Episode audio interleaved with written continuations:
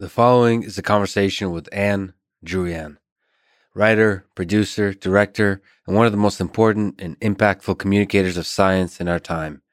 She co wrote the 1980 science documentary series Cosmos, hosted by Carl Sagan, whom she married in 1981, and her love for whom, with the help of NASA, was recorded as brainwaves on a golden record, along with other things our civilization has to offer and launched into space on the Voyager 1 and Voyager 2 spacecraft that are now, 42 years later, still active, reaching out farther into deep space than any human made object ever has.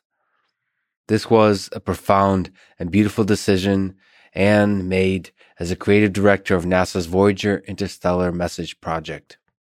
In 2014, she went on to create the second season of Cosmos, called Cosmos A Spacetime Odyssey, and in 2020, the new third season called Cosmos Possible Worlds, which is being released this upcoming Monday, March 9th.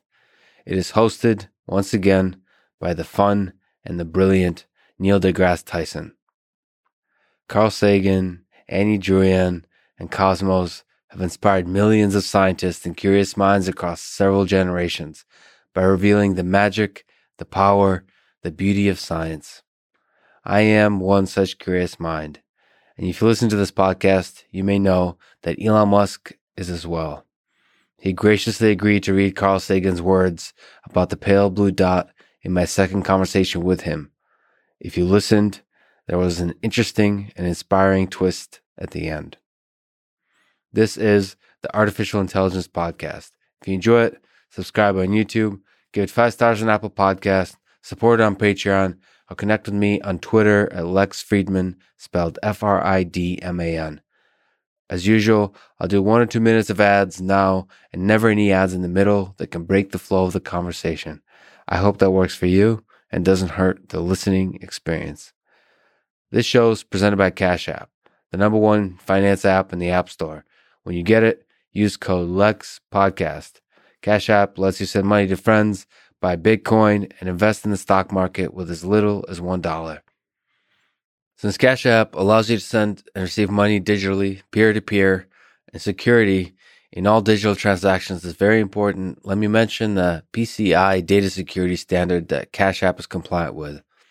I'm a big fan of standards for safety and security. PCI DSS is a good example of that where a bunch of competitors got together and agreed that there needs to be a global standard around the security of transactions. Now we just need to do the same for autonomous vehicles and artificial intelligence systems in general. So again, if you get Cash App from the App Store or Google Play and use the code LEX podcast, you get $10 and Cash App will also donate $10 to FIRST, one of my favorite organizations that is helping to advance robotics and STEM education for young people around the world. And now, here's my conversation with Ann Druyan.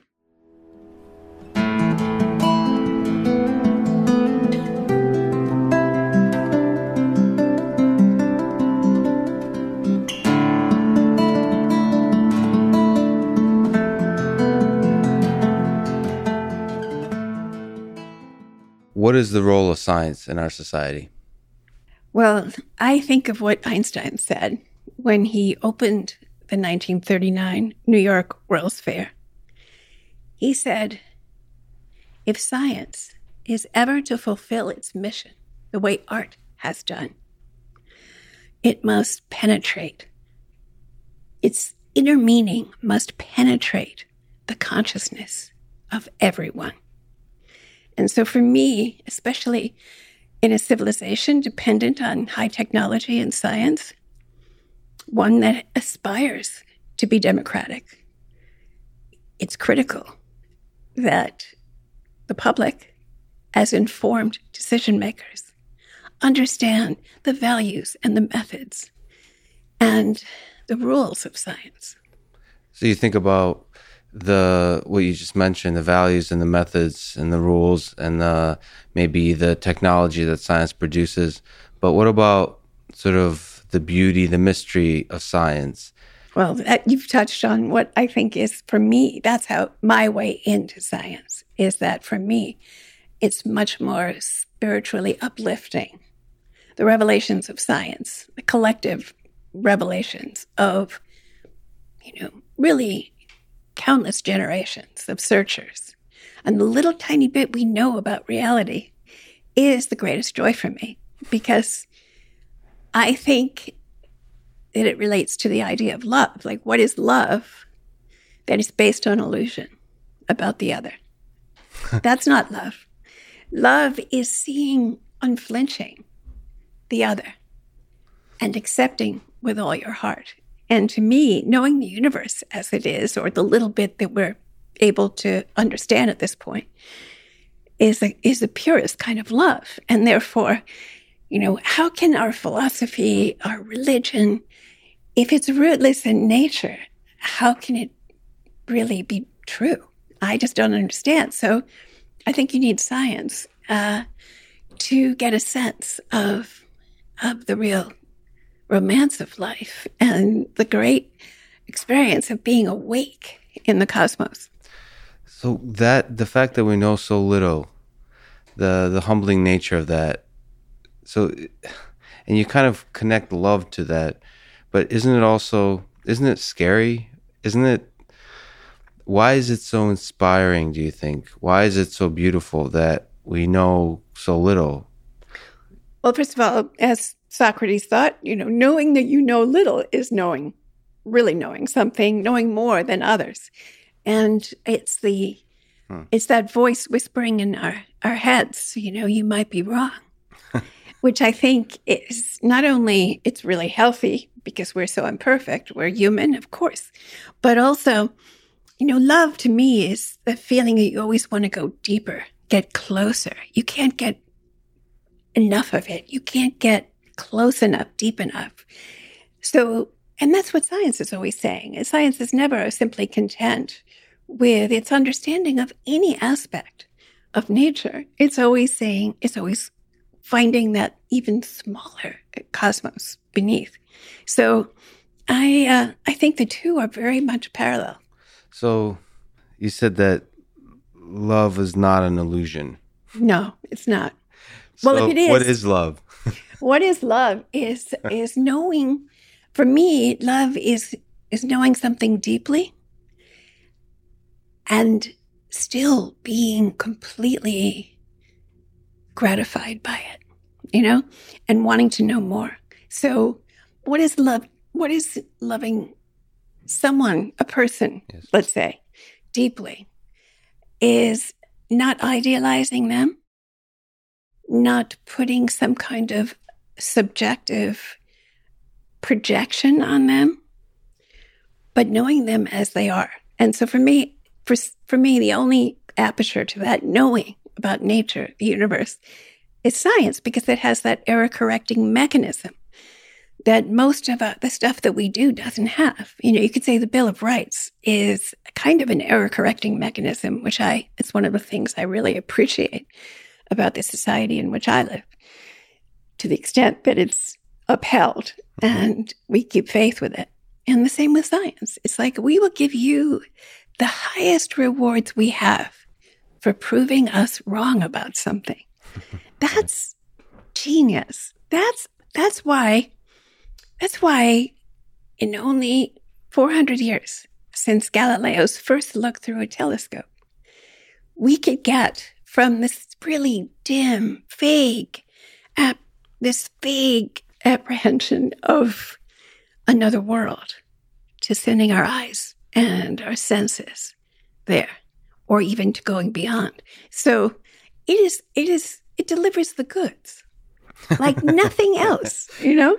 It really it, it, delivers the goods because it's always it's always self-aware of its fallibility. So on, on that topic I'd like to ask just your opinion and a feeling I have that I'm not sure what to do with, which is the the skeptical aspect of science. So the modern skeptics community and just in general, certain scientists, many scientists, maybe most scientists that apply this scientific method are kind of rigorous in that application. And they it feels like sometimes miss out some of the ideas outside the reach of just slightly outside the reach of science and they don't dare to sort of dream or think of revolutionary ideas that others will call crazy in this particular moment so how do you think about the skeptical aspect of science that is really good at sort of keeping us in check keeping us humble but but at the same time sort of the kind of dreams that you and carl sagan have inspired in the world uh, it kind of shuts it down sometimes a little bit. Yeah, I mean, I think it's up to the individual. But for me, you know, I was so ridiculously fortunate in that I, my tutorial in science, because I'm not a scientist and I wasn't trained in science, was 20 years of days and nights with Carl Sagan. And the wonder, I think the reason Carl remains so beloved, well, I think there are many reasons, but at the root of it is the fact that his skepticism was never at the cost of his wonder, and his wonder was never at the cost of his skepticism. So he couldn't fool himself into believing something he wanted to believe because it made him feel good. At the other, but on the other hand, he recognized that what science, what nature is, is really it's good enough, you know? It's way better than our fantasies. Yeah. And so if you if you're that kind of person who loves happiness, loves life, and your eyes are wide open and you read everything you can get your hands on and you spend years studying what is known so far about the universe, then you have that capacity, a really infinite capacity to be alive, but all, and also at the same time to be very rigorous about what you're willing to believe.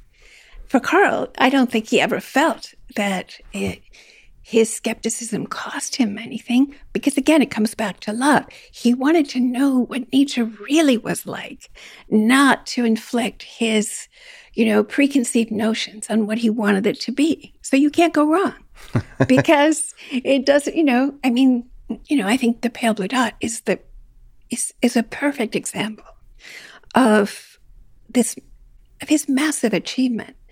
Is to say, okay, or the Voyager record is another example. Is here we have this mission, our first reconnaissance of the outer solar system. Well, how can we make it a mission in which we absolutely squeeze every drop of consciousness and understanding from it. We don't have to be scientists and then be human beings.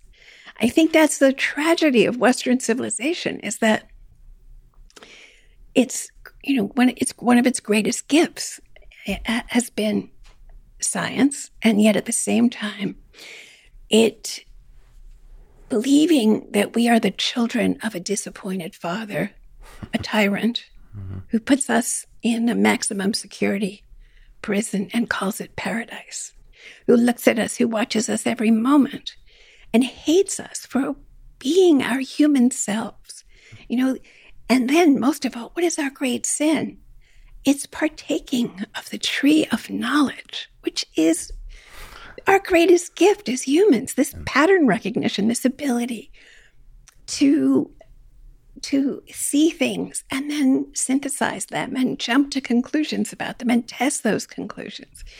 So I think the reason that in literature, in movies, the scientist is a figure of alienation, a figure, you know, or you see these biopics about scientists, and mm. yeah, he might have been great, but, you know, he was missing a chip. You know, he was a lousy husband. He lacked, you know, the kind of spiritual understanding that uh, maybe, you know, his wife had. And it's always in the end they come around. But to me, that's that's a false dichotomy that we are, you know, to the extent that we are aware of our surroundings and understand them, which is what science makes it possible for us to do, we're even more alive. So you you mentioned a million awesome things there. Let's even just can you tell me about the Voyager one and two spacecraft and the and the interstellar message project and that whole just fascinating world leading up to one of my favorite subjects. I love talking about it. I'll never get over it. Yeah, I'll never be able to really wrap my head around the the reality of it, the truth of it. What is it, first of all? What's the Voyager spacecraft? Okay, so Voyagers 1 and 2 were our first reconnaissance mission of what was then considered the outer solar system. And it was a gift of gravity, the idea that swinging around uh, these worlds gives you a gravitational assist, Yes. which ultimately will send you out of the solar system to wander the Milky Way galaxy for one to five billion years. So Voyager gave us our first close up look of uh, Jupiter, Saturn, Uranus, um, Neptune. It discovered new moons. It discovered volcanoes uh, on Io. It, it, it, its achievements are astonishing. And remember, this is technology from the early to mid 1970s. And it's still active. And it's still active. We talked to Voyager a few days ago. we talked to it, in fact, a year ago, I think it was. We needed to slightly change the attitude of the spacecraft. And so we fired up its thrusters for the first time since 1987 Do they work? instantly. They, it was as if you had left your car in the Oh, wow. garage in 1987 Yeah. and you put the key in the ignition because you used keys then in the ignition Yeah. and it turned over the first time you stepped on the gas. Wow. And so that's the genius of the engineering Yeah. of Voyager. And Carl was one of the uh, key participants in in in imagining what its mission would be, because it was a a gift actually of the fact that every 175 years, plus or minus, there is an alignment of the worlds, and so you could t- send two spacecraft to these other worlds and photograph them and use your mass spectrometer and all the other t- uh, devices on Voyager to to really to, to explore these worlds. And it's the farthest spacecraft. It's the farthest human creation away from us today. yes, right? Voyager One. Voyager one. These two spacecraft not only gave us the, our first close-up look at hundreds of moons and planets, these four giant these planets, but also it told us the shape of the solar system as it moves through the galaxy because there were two of them going in different mm-hmm. directions. Yeah. And they finally, and they arrived at a place called the heliopause, which is where the wind from the sun, the solar wind dies down and the interstellar medium begins. And both Voyagers were the first spacecraft that we had that could tell us when that happened.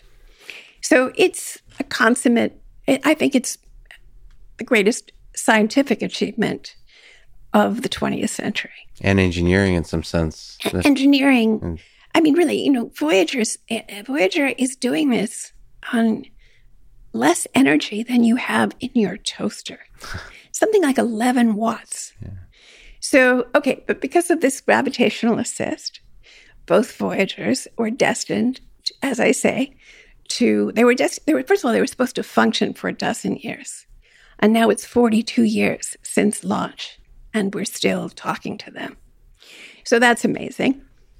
But prior to launch, almost a year, eight, nine months prior to launch, it was decided that since Frank Drake and Carl Sagan and Linda Salzman Sagan had created something called the Pioneer 10 plaque for the Pioneer spacecraft that preceded Voyager, um, which was kind of like a license plate for the planet Earth. You know, a man and a woman, hands up. You know, very very basic, um, but very effective, and it captured the imagination of people all over the world. And so NASA turned to Frank and to Carl and said, "We'd like you to do a message for Voyager because if it's going to be circumnavigating the Milky Way galaxy for one to five billion years. You know, it's like 20 trips around the galaxy. And there's a very small chance that a spacefaring civilization would be able to flag one of them down. And so on board, you see this exquisite golden disc with scientific hieroglyphics explaining our address and various basic scientific uh, concepts that we believe that would be common to any spacefaring civilization. And then beneath this exquisite golden disc is uh, the Voyager record, the golden record. Uh, and it contains something like 118 photographs, images uh, of life on Earth, as well as 27 pieces of music from all around the world. It's, many people describe it as the invention of world music. World music was not a concept that existed before the Voyager record, and we were determined to take our music not just from the dominant technical cultures, but from all of the rich cultural heritage of the earth.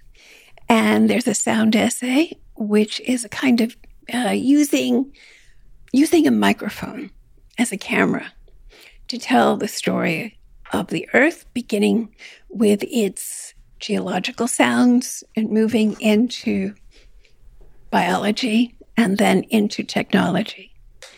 And like I think what you were getting at is that at the end of this sound essay, I had asked Carl if it were in the making of the record, it was my honor to be the creative director of the project. If it was possible to, if I had meditated for an hour while I was hooked up so that, you know, every single signal that was coming from my brain, my body, uh, was recorded and then converted into uh, into sound for the record. Was it possible that these putative extraterrestrials of the distant future, of perhaps a billion years from now, would be able to reconstitute this message and to understand it? And he just big smile, you know, and just said, "Well, hey, a billion years is a long time. a long time. Go do it." and so uh, I did this. And uh, what were you thinking about in the meditation? Like, what? I mean, it's such an interesting idea of recording as you think about things. What were you thinking about?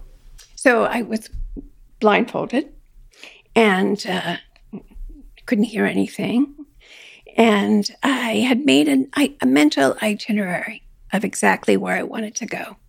I was truly humbled by the idea that these thoughts could conceivably touch the distant future. Yeah, that's incredible. So it's 1977. There are some 60,000 nuclear weapons on the planet. The Soviet Union and the United States are engaged in a, you know, to the death uh, competition. And uh, so I began by trying to tell the history of the planet in, you know, to my limited ability, what I understood about the story of the early existence of the of the planet, about the origin of life, about the evolution of life, about our the history of humans, about our current at the time predicament, about the fact that one in five of us was starving uh, or unable to get potable water and so I, I sort of gave a kind of, um, you know, as, as, as general a picture as I possibly could of our predicament. And uh, I also was very newly within days of uh, the moment when Carl and I fell in love with each other. Maybe we fell in love with each other long before because we'd known each other for years, but it was the first time that we had expressed our feelings for each other. It Acknowledged was, it, the existence of this yes, love. because we were both involved with other people, and it was a completely outside our, his morality and mine mm-hmm. to even broach the subject. but it was only days after that had happened. And uh, for me, it was a eureka moment. It was in the context of finding that piece of Chinese music that was worthy to represent one of the oldest musical traditions on earth when those of us who worked on the Voyager record were completely ignorant about Chinese music. And so that had been a constant uh, challenge for me, talking to professors of Chinese music, ethnomusicologists everywhere, and all through the project, desperately trying to find this one piece. Found the piece, lived on the Upper West Side, found the piece. Uh, a professor at Columbia University gave it to me. And he's, of all the people I talked to, everyone had said, that's hopeless. You can't do that. that there can't be one piece of Chinese music. But he was completely, no problem. I've got it. And so uh, he, he told me the story of the piece, which only made it an even greater candidate for the record.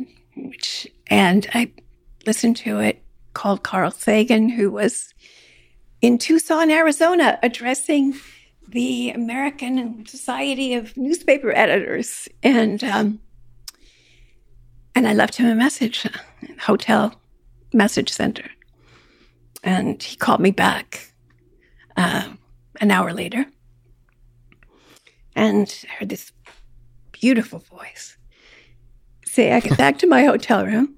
And I find this message that Annie called. And I asked myself, why didn't you leave me this message 10 years ago? my heart was beating out of my chest. I it was for me a kind of eureka moment, a, a scientific breakthrough. Yeah. A truth, a great truth had suddenly been revealed. And of course, I was awkward and didn't really know what to say. And so I blurted something out like, um, Oh, I've been meaning to talk to you about that, Carl, which wasn't really true. I never would have talked to him about it. We had been alone countless times. We humans are so awkward in these yeah. beautiful moments. in these amazing moments. And I just said, uh, For keeps. And he thought for a very brief, like a second, and said, You mean get married? And I said, Yeah. And he said, Yeah. And we put down the phone and I literally was jumping around my apartment like a lunatic because it was so obvious. Uh, you know, it was something like, of course. And then the phone rang again. And I thought, damn, no, he's going to say, I don't know what I was saying. I am married. I have a kid. I'm not going to do this, you know. But he was like, I just want to make sure that that really happened. And I said, Yeah. And he said, We're getting married. And I said, Yeah, we're getting married. Now, this was June 1st, 1977.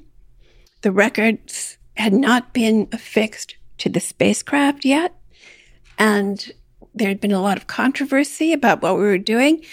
Um, I should say that there, you know, among the 118 pictures was an image of a man and a woman mm. frontally completely naked. Naked.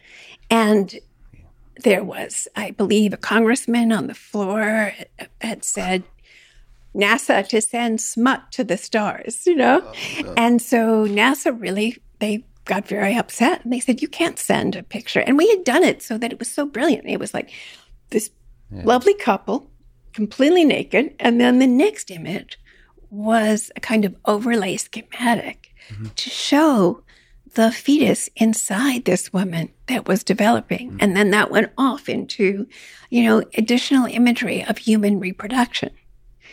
And it really hit me that how much we hate ourselves, that we couldn't bear to be seen as we are.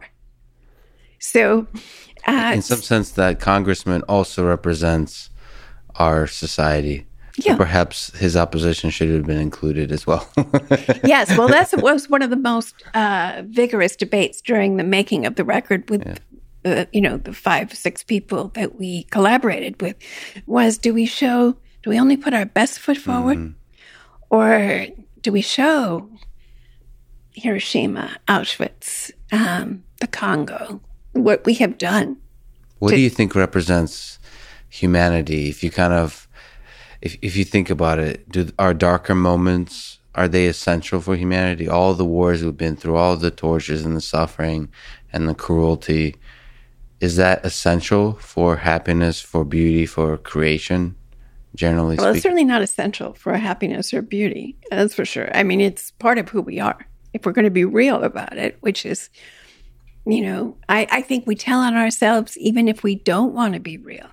We, you know, I think that if you're a spacefaring civilization and you've gotten it together sufficiently that you can move from world to world, then I think they probably took one look at this derelict spacecraft and they knew that these were people in their technological adolescence. Yeah.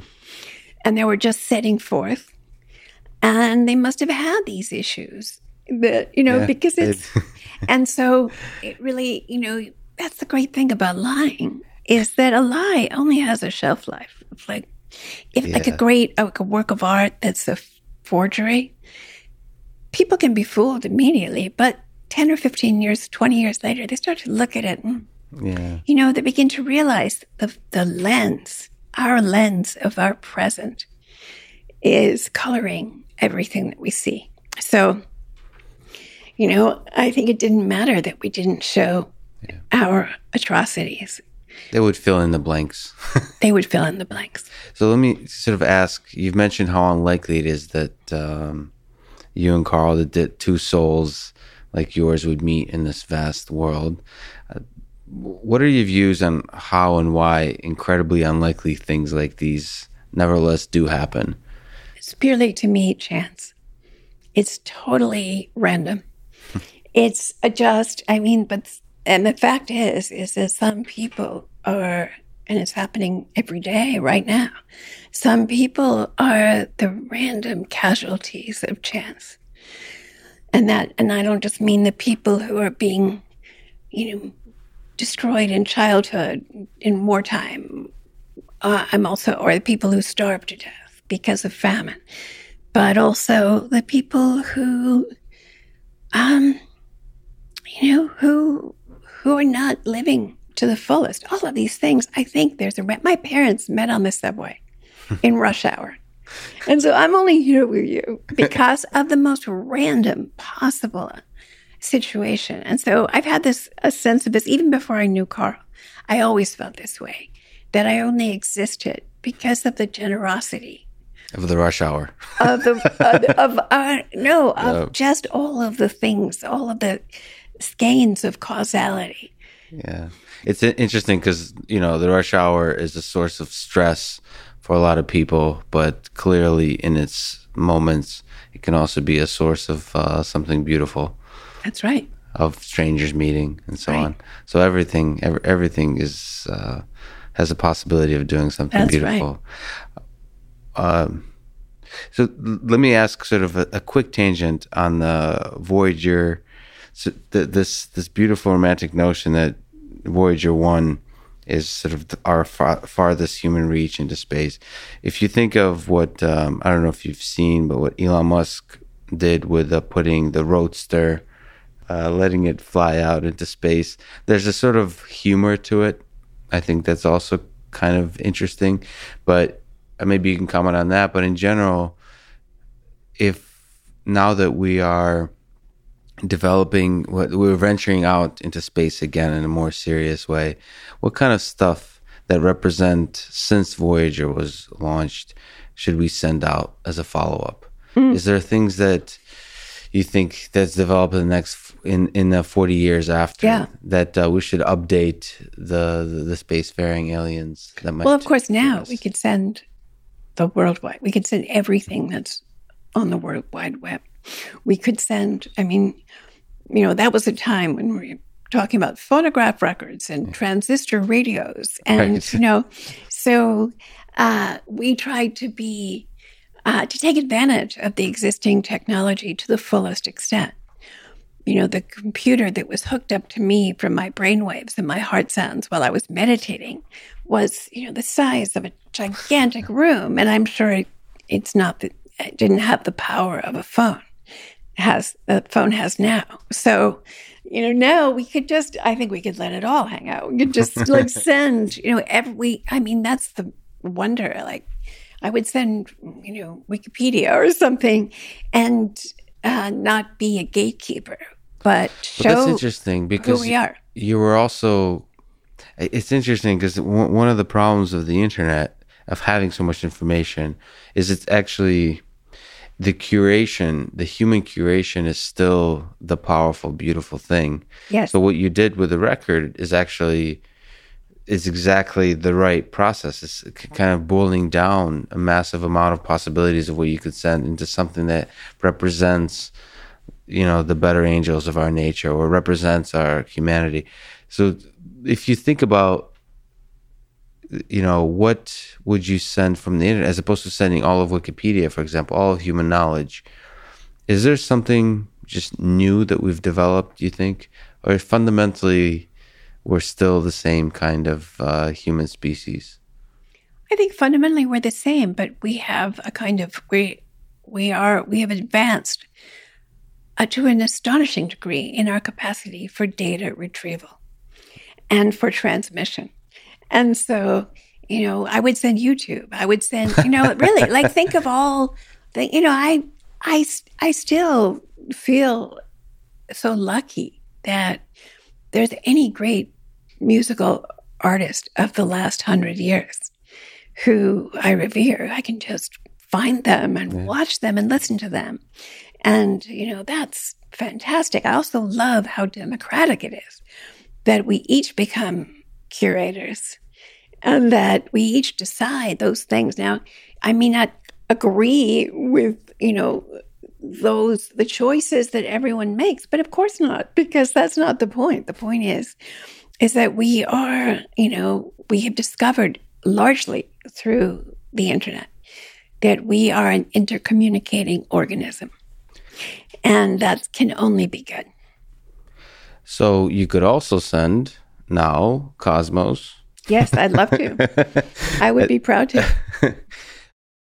I mean, you've spoken about a very specific voice that Cosmos had in, in um, that it reveals the magic of science. I think you said shamanic journey of it, and not the details of the latest breakthroughs or so on. It's just revealing the magic. Can you try to describe what this voice of Cosmos is with the with the follow up and the new Cosmos that you're working on now? Yes, well, the dream of cosmos is really like Einstein's quote, you know, it's the idea of the awesome power of science to be in absolutely everyone's hands. You know, it belongs to all of us. It's not the preserve of a priesthood. It's just as the community of science is becoming more diverse and being less exclusive than it was guilty of in the not so recent past. The discoveries of science, our understanding of the cosmos that we live in, has uh, really grown by leaps and bounds, and probably we've learned more in the last hundred years about it. Uh, you know, the, the the tempo of discovery has picked up so rapidly, and so the idea of cosmos from the 1970s, when Carl and I and Steven Soter, another astronomer, first imagined it, was that interweaving uh, not only of these scientific concepts and revelations and using, you know, cinematic VFX to take the viewer on this transporting, uplifting journey, but also the stories of the searchers. Because the more I have learned about, you know, the process of science through my life with Carl and since, the more I am really uh, persuaded that it's that adherence to the facts uh, and to that adherence to that little approximation, that little bit of reality that we've been able to get our hands around is something that we desperately need. And it doesn't matter if you are a scientist. In fact, the people, it, it matters even more if you're not. And since, uh, you know, the level of science teaching has been fairly or unfairly maligned, and the idea that once there was such a thing as a television network, which of course has now evolved into many other things, the idea that you could, in the most democratic way, make accessible to absolutely everyone, and most especially people who don't even realize that they have an interest in a subject or who feel so intimidated by the jargon of science and its kind of exclusive history. The idea that we could do this. And, you know, in season two of Cosmos, the Space Time Odyssey, we were in 181 countries in the space of two weeks. It was the largest rollout in television history, mm. which is really amazing for a. There is no science based programming. By the way, just to clarify, the series was rolled out, so it was shown in in the, that many countries. It, you said we were in. Uh, well, our show the, the was show. in 180 countries. yeah, the show, which is yes. incredible. I mean, the the the hundreds of million, whatever that number is, the people that watched it, it's just it's crazy. It's so crazy that, for instance, uh, my son had a cerebral hemorrhage a year ago, and the doctor who saved his life in a very uh, dangerous situation when he realized that, you know, that Sam and I were who we were, he said, That's why I'm here. You know, he said, yeah. If you come of age in a poor country like Colombia, and Carl Sagan calls you to science when you're a child, yeah. then, then, you know, you go to medicine because that's the only avenue open to you. But that's why I'm here. And I have heard that story and I hear that story, I think every week. How does that make you feel? I mean, I, the, the number of scientists, I mean, a lot of it is quiet, right? But the number of scientists Cosmos has created is just countless. I mean, it probably touched the lives. I don't know. Probably like, it could be a crazy number of like ninety percent of scientists or something have been. I would love to do that census because I, uh, because that's the mo- the greatest gratification because that's the dream of science. And that's the whole idea is that if it belongs to all of us and not just a tiny few, then we have some chance of determining how it's used. And if it's only in the hands of people whose only whose only interests are the balance sheet or hegemony over other nations or things like that, then it'll probably end up being a gun aimed at our heads. But if it's distributed in the widest possible mm-hmm. way, uh, a capability that we now have because of our technology, then the chance is that um, that it will be used with wisdom. That's that's the dream of it. So that's that's why we did the first Cosmos. We wanted to take not just, as I say, the scientific information, but also tell the stories of these searchers. Because for us and for me, in carrying on this series in the second and third seasons, the the the, the primary interest was that we wouldn't tell a story unless it was kind of a threefer. You know, it was not just a way to understand a new sci- a scientific idea, but it was also a way to understand what, if it matters what's true, hmm. what, how the world can change for us and how we can be protected. And if it doesn't matter what's true, then we're in grave danger because we have the capability to not only destroy ourselves and our civilization, but to take uh, so many species with us.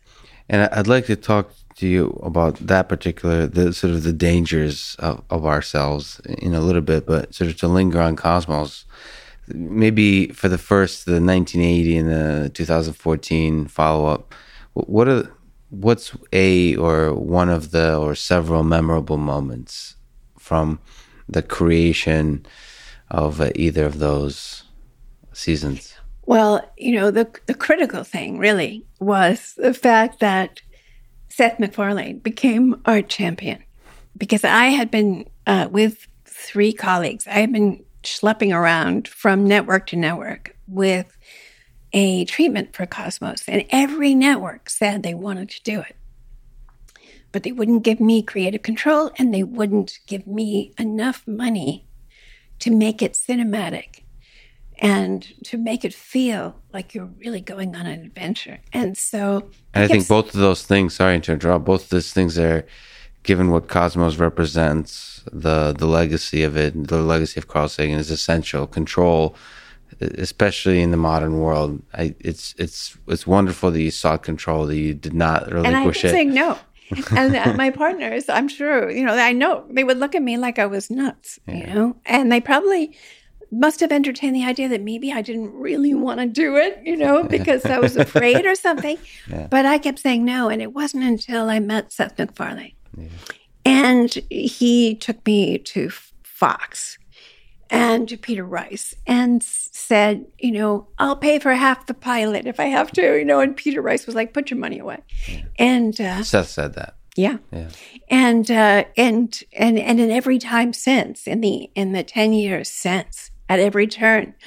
When we needed Seth to intervene on our behalf, uh, he stood up and he did it. And so that was like, in a way, that is the, you know, the watershed for me of the whole, everything that followed since. And then I was so lucky because I you know Steve and I, Steve Soter and I, written the original Cosmos with Carl, and were collab- collaborated on the treatment for season two. And then Brannon Braga came into our uh, project at the perfect moment and has proven to be the, just the uh, really I've been so lucky my whole life. I've collaborated. I've been lucky with the people. My collaborators have been extraordinary. And so that was a critical thing. But also to have, you know, for instance, uh, our astonishing VFX supervisor who comes from the movies, who heads the Global Association of VFX yeah. people, Jeff Okun, and uh, and then and, and you know I could rattle off uh, ten more names. I'd be happy to do that, and it was that collaboration. So the people were essential to the creation of absolutely. All- I mean, when it came down, I have to say that when it came down to the vision of what the series would be, that was me sitting in my home, looking out the window, and um, you know, really imagining like what I wanted to do. Can you pause on that for a second? Like, what's that process? Because it, you know, Cosmos is also it's grounded in science, of course, but it's also incredibly imaginative, and the words used are Thank carefully you. crafted. Thank you. So, what's if you can talk about the process of that, the big picture, imaginative thinking, and sort of the rigorous crafting of words that like basically turns into something like poetry. Thank you so much. For me, these are rare occasions for human self esteem. The scientists that we bring to life in Cosmos are people, in my view, who have everything we need to see us through this current crisis. It's their, um, very often they come, they're poor, they're female, they're outsiders who are not expected to have gifts that are so prodigious, but they persevere. And so you have someone like Michael Faraday, who is comes from a family, dysfunctional family of like 14 people. And, you know, it never goes to um, university, never learns the math. But, you know, is the, you know, there's Einstein years later looking up at the picture of Faraday to inspire him. So it's, you know, if we had people with that kind of humility and unselfishness who didn't want to patent everything. Hmm. As you know, Michael Faraday created the wealth of the 20th century with his various inventions. And yet he never took out a single patent at a time when people were patenting everything because that was not what he was about. And to me, that's a kind of almost a saintliness hmm. that says that um, you know, that here's a man who finds in his life this tremendous gratification from searching. And it's just so impressive to me. And there are so many other people in Cosmos, especially the new season of Cosmos, which is called Possible Worlds. Possible, beautiful title. But Possible Worlds. Well, I stole it um, from uh, an author and a scientist from the 1940s, but it it for me encapsulates not just you know the exoplanets that we've begun to discover, not just you know the the worlds that we might visit, but also the world that this could be a hopeful vision of the future. You ask me, what is common to all three seasons of Cosmos, or what is that voice? Yes. It's a voice of hope. It's a voice that says there is a future which we bring to life in, I think, fairly dazzling fashion that we can still have, you know? And in sitting down to imagine what this season would be, the new season would be, I'm sitting where I live in Ithaca, beautiful, just gorgeous yeah, place, trees one. everywhere, yeah. waterfalls. Yeah. I'm sitting there thinking, well, you know, you can't. How do you? How do you awaken people? I mean, you can't yell at them and say we're all going to die. You know, it's not. it doesn't help. It doesn't help.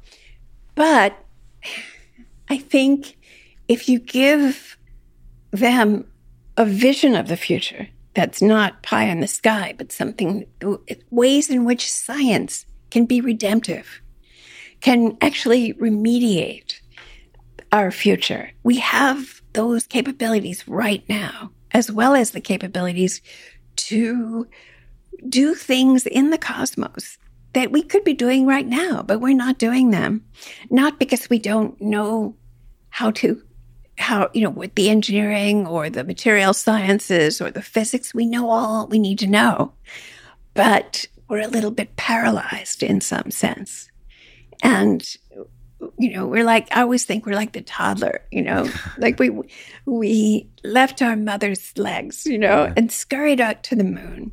Yeah. And we had a moment of, wow, we can do this. And then we realized, and uh, somehow we had a failure of nerve and we went scurrying back to our mother and, you know, did things that really weren't going to get us out there, like the space shuttle, things like that, because it was a kind of failure of nerve. So Cosmos is about overcoming that. those fears. We're now, as a civilization, ready to be a, a teenager venturing out into college. We're returning back. Exactly. You're exactly, and that mm-hmm. and that's one of my theories about our current situation is that this is our adolescence. and I was a total mess as an adolescent. I was reckless, irresponsible, totally. Yeah. I yeah. didn't, I was inconsiderate. Yeah. I, uh, the reality of other people's feelings and the future didn't exist for me. So, why should a technologically adolescent civilization be any different? Right. But, um, you know, the the vast majority of people I know made it through that period and went on to be more wise. And that's what my hope is for our civilization. So on a sort of uh, darker and more difficult subject, in terms of, uh, so you just talked about the co- cosmos being an inspiration of, for science and for us growing out of our messy adolescence.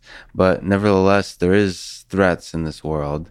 So, do you worry about existential threats like uh, you mentioned nuclear weapons? Do you worry sure. about nuclear war? Yes. And if you could also maybe comment, I don't know how much you've thought about it, but uh, uh, well, there's folks like Elon Musk who are worried about the existential threats of artificial intelligence, sort of our robotic computer creations, sort of um, yeah. resulting in us humans losing control. So, can you speak to the things that worry you in terms of existential concerns? Yeah, all, all of the above.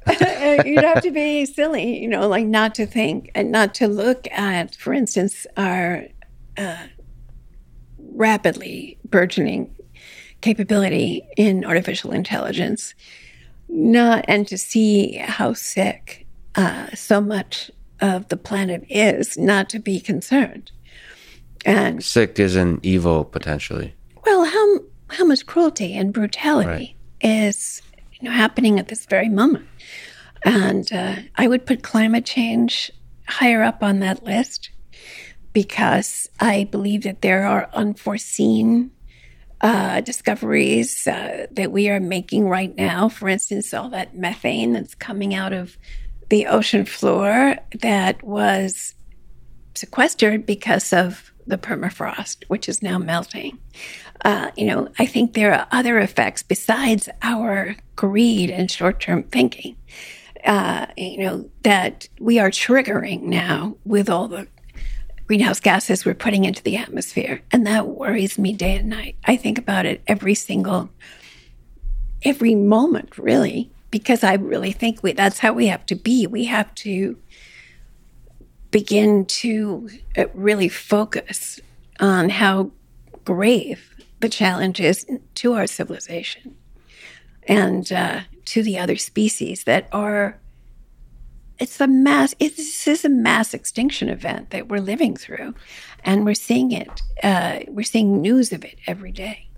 So what do you think about another touchy subject but what, what do you think about the politicization of science on topics like global warming embryonic stem cell research and other topics like it? What's your sense? Why what do you mean by the politicization of global warming? Meaning that if you say I think what you just said, which is uh, global warming is a serious concern, it's human caused, there might be some detrimental effects. Currently, there's a large percent of the population of the United States that would, as opposed to listening to that statement, would immediately think, oh, that's just a, a liberal talking point. That's what I mean I by think that's not so true anymore. I don't think our problem is a population that's skeptical about uh, climate change because I think that the extreme weather and fire events that we are experiencing with such frequency is really gotten to people. I think there, uh, I think that there are people in leadership positions right. who choose to ignore it and to pretend it's not there. But ultimately, I think they will be rejected I, the question is, will it be fast enough? Uh, but you know, this I don't. I think actually that most people have really finally taken the reality of global climate change to heart, and they look at their children and grandchildren, and they don't feel good because they come from a world which was, in many ways, in terms of climate, fairly familiar and benign.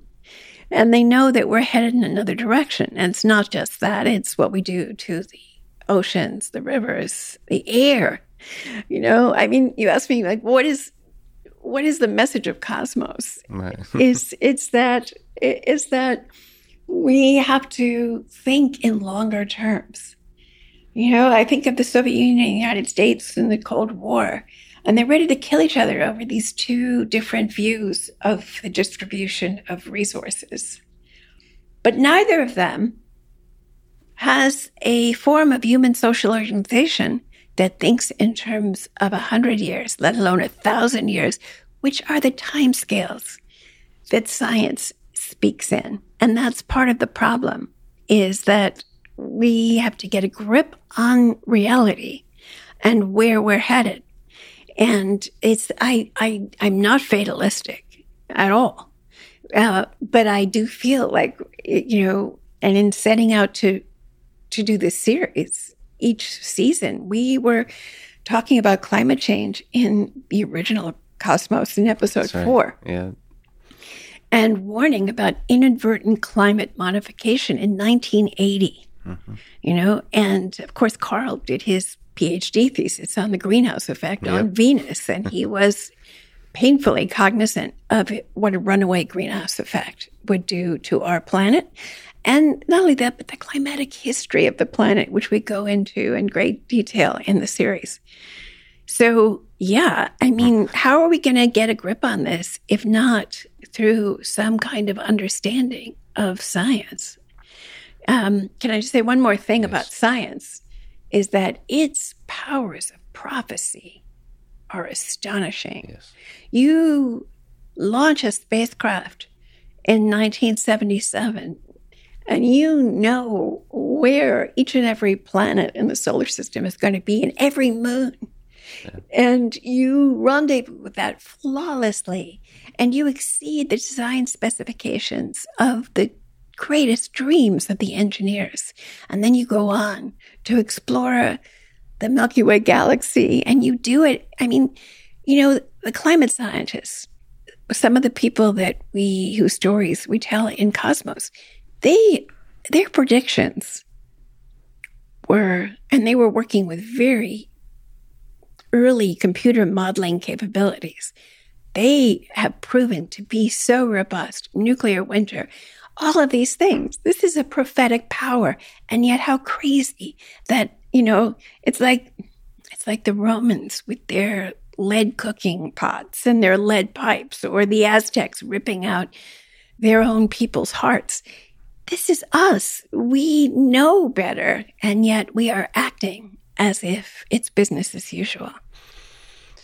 Yeah, the the beautiful complexity of human nature. So, uh, speaking of which, let me ask uh, a tough question, I guess, because uh, there's so many possible answers. But what aspect of life here on Earth do you find most fascinating? From the origin of life, the evolutionary process itself, the origin of the human mind, so intelligence, the uh, some of the technological developments going on now, or us venturing out into space or space exploration. What just inspires you? Oh, they all inspire me. Oh, yeah, Every one of those inspire me. But I have to say that to me, at the origin of, as I've gotten older, to me, the origin of life has become less interesting. Interesting. Wow. Because I feel, well, not because it's more I think I understand. I have a better grasp of how it might have happened. Do you think it was a huge leap? So um, I think it was a we are a byproduct of geophysics, and I think it's not. I, I, I, my suspicion, of course, which is you know, take it with a grain of salt, yes. but my suspicion is that it happens more often mm. in more places than we like to think. Because, you know, after all, the history of our thinking about ourselves has been a constant series of demotions in which we've had to right. realize, you know, no. So to me, that's we're not at the center of the and the origin of consciousness is to me also not so amazing.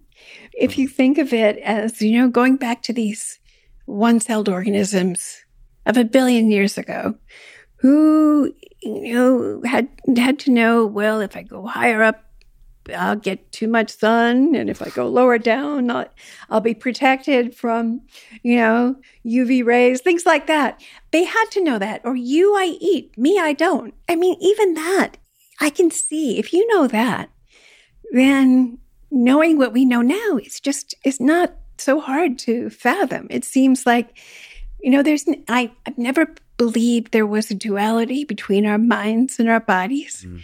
And uh, I think that every, even consciousness, all those, all those, all those things seem to me, except one of the things of, bio, uh, of uh, geophysics. I yeah, love it. well, of chemical chemistry, yes, geochemistry, geophysics, absolutely. Of um, you know, it makes perfect sense to me, and it doesn't make it any less wondrous. Yeah. It it doesn't rob it at all of the wonder of it, and so yeah, I think that's amazing. I think, you know, we tell the story of someone you have never heard of, I guarantee, and I think you're very knowledgeable on the subject, who was more responsible for our ability to venture out to other worlds than anyone else, and who was completely forgotten.